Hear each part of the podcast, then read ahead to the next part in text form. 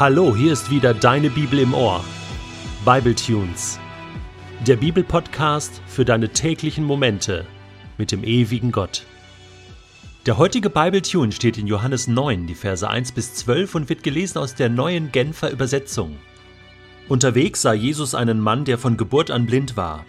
Rabbi fragten die Jünger, wie kommt es, dass dieser Mann blind geboren wurde?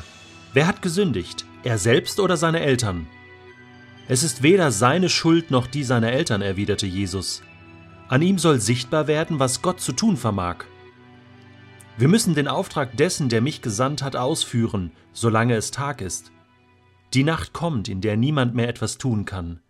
Solange ich in der Welt bin, bin ich das Licht der Welt. Nachdem Jesus seinen Jüngern diese Antwort gegeben hatte, spuckte er auf den Boden und machte aus Erde und Speichel einen Brei, den er dem Blinden auf die Augen strich. Dann befahl er ihm, Geh zum Teich Shiloach und wasch dir das Gesicht. Shiloach bedeutet Gesandter. Der Mann ging dorthin und wusch sich das Gesicht. Und als er von dort wegging, konnte er sehen. Seine Nachbarn und die, die ihn bis dahin als Bettler gekannt hatten, fragten verwundert, ist das nicht der, der am Straßenrand saß und bettelte? Ja, sagten die einen, er ist es. Unmöglich, riefen die anderen. Er sieht ihm nur sehr ähnlich. Doch, ich bin es, erklärte der Mann selbst. Aber wie kommt es dann, dass du auf einmal sehen kannst, wollten sie wissen. Er gab ihnen zur Antwort Da ist doch dieser Mann, der Jesus heißt. Er hat einen Brei gemacht und ihn auf meine Augen gestrichen und gesagt Geh zum Teich Shiloach und wasch dir das Gesicht. Ich bin dorthin gegangen und habe mir das Gesicht gewaschen, und da konnte ich sehen. Und wo ist dieser Mann jetzt? fragten sie. Ich weiß es nicht, erwiderte er. Das ist dir bestimmt auch schon mal so gegangen. Du warst krank und hast dich gefragt, oh Mann, womit habe ich das verdient? Was habe ich wieder falsch gemacht, Gott, dass ich jetzt krank sein muss? Oder? Gut, bei einer normalen Grippe oder Erkältung denkt man vielleicht nicht so. Aber wenn man schwer krank ist, einen schweren Unfall hatte zum Beispiel, oder unheilbar krank ist, Menschen, die Krebs haben oder andere unheilbare Krankheiten, da kommt schnell mal der Gedanke, Gott, Warum? Und diese Frage ist doch total menschlich und nicht unberechtigt. Auch die Jünger haben so gedacht. Sie sehen diesen blind Geborenen und fragen sofort, Jesus, wer hat jetzt eigentlich gesündigt, dass dem das hier widerfahren ist? Er selbst oder seine Eltern? Jetzt ist das doch ein bisschen komisch, weil einerseits, okay, gibt es die Aussage im Alten Testament, dass Gott konsequent Schuld der Vorfahren verfolgt und sie Auswirkungen haben können über Generationen. Also so kann es sein, dass die Eltern, die Großeltern schlimme Schuld auf sich geladen haben und die Kinder oder die Enkel darunter leiden müssen. Das ist so eine Spur, die die Jünger hier verfolgen. Andererseits finden wir im Alten Testament auch ganz klar die Aussage, zum Beispiel im Buch Hesekiel, dass der Mensch für seine Schuld allein die Verantwortung tragen muss. Jeder Mensch ist allein verantwortlich vor Gott. Somit hat sich die Theologie in diesem Punkt schon im Alten Testament etwas verändert. Das andere ist noch komischer. Sie fragen, wer hat gesündigt, seine Eltern oder er selbst? Da kann man sich fragen, ja, wann soll denn der Blindgeborene Schuld auf sich geladen haben, also selbst, um jetzt blind zu sein? Im Mutterleib? Quasi pränatal? Das wird hier an dieser Stelle gar nicht so geklärt. Jesus geht da auch gar nicht drauf ein. Er sagt, weder noch. Und damit macht er deutlich, also das ist hier nicht der richtige Ansatz, Jungs. Wie denkt ihr denn? Krankheit in dieser Welt ist nichts Gutes. Und es kommt nicht von Gott. Das ist ja die Frage, die auch im Buch Hiob gestellt wird, Kapitel 1, Kapitel 2. Das ist übrigens eine interessante Parallele zu diesem Johannes 9 Text.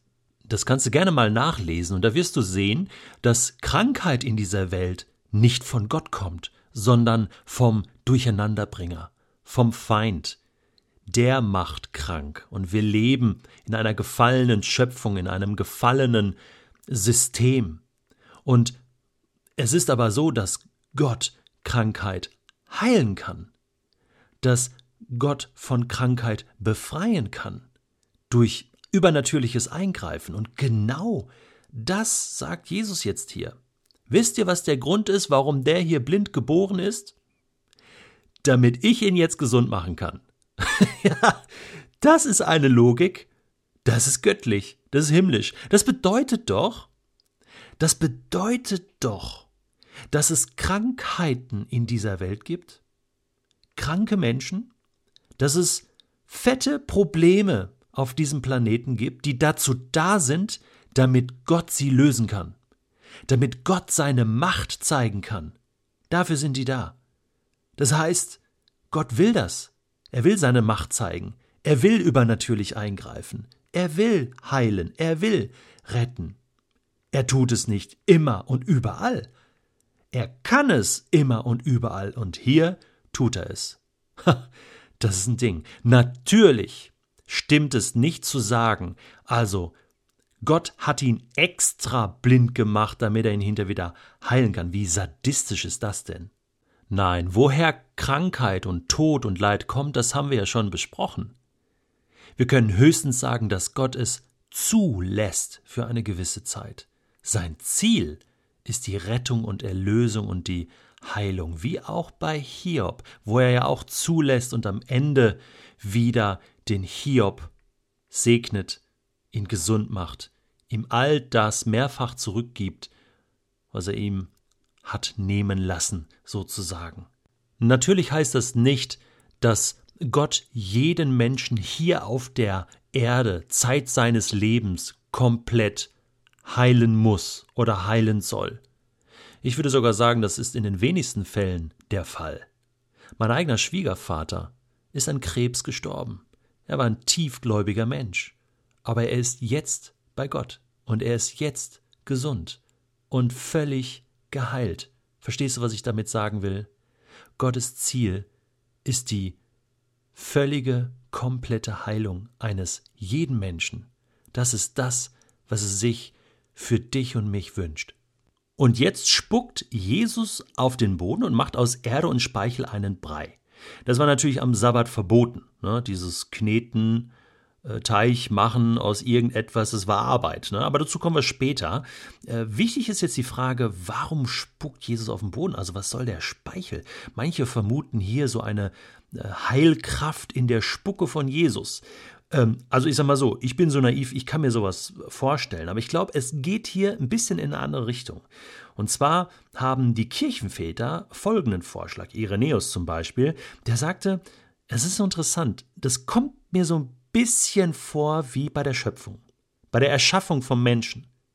Da nahm Gott ja auch den Boden, den Erdboden, ne, und bildete daraus den Menschen. Und es kommt mir so vor, als wenn Jesus das hier auch machen würde. Diesen von der gefallenen Schöpfung erblindeten Menschen, kranken Menschen, einen Mensch mit Defizit, der wird hier wieder neu geschaffen, indem dieses göttliche Schöpfungshandeln kommt. Erdboden, der auf die Augen, auf das Gesicht gelegt wird und er knetet daraus neue Augen. muss nur noch sagen, geh dich waschen im Teich, ne? Und da konnte er wieder sehen.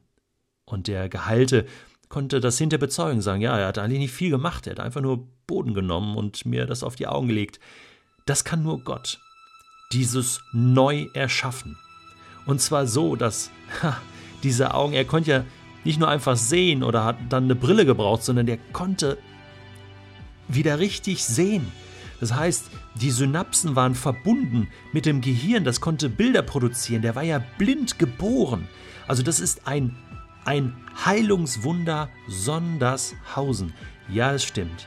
Gott hat wirklich seine Macht demonstriert. Er hat demonstriert, wer er ist und wozu Jesus in die Welt gekommen ist. Nicht um zu verurteilen, nicht um die Kranken zu beschuldigen, was hast du getan, wer hat gesündigt, sondern um gesund zu machen, um wiederherzustellen, um Neues zu schaffen.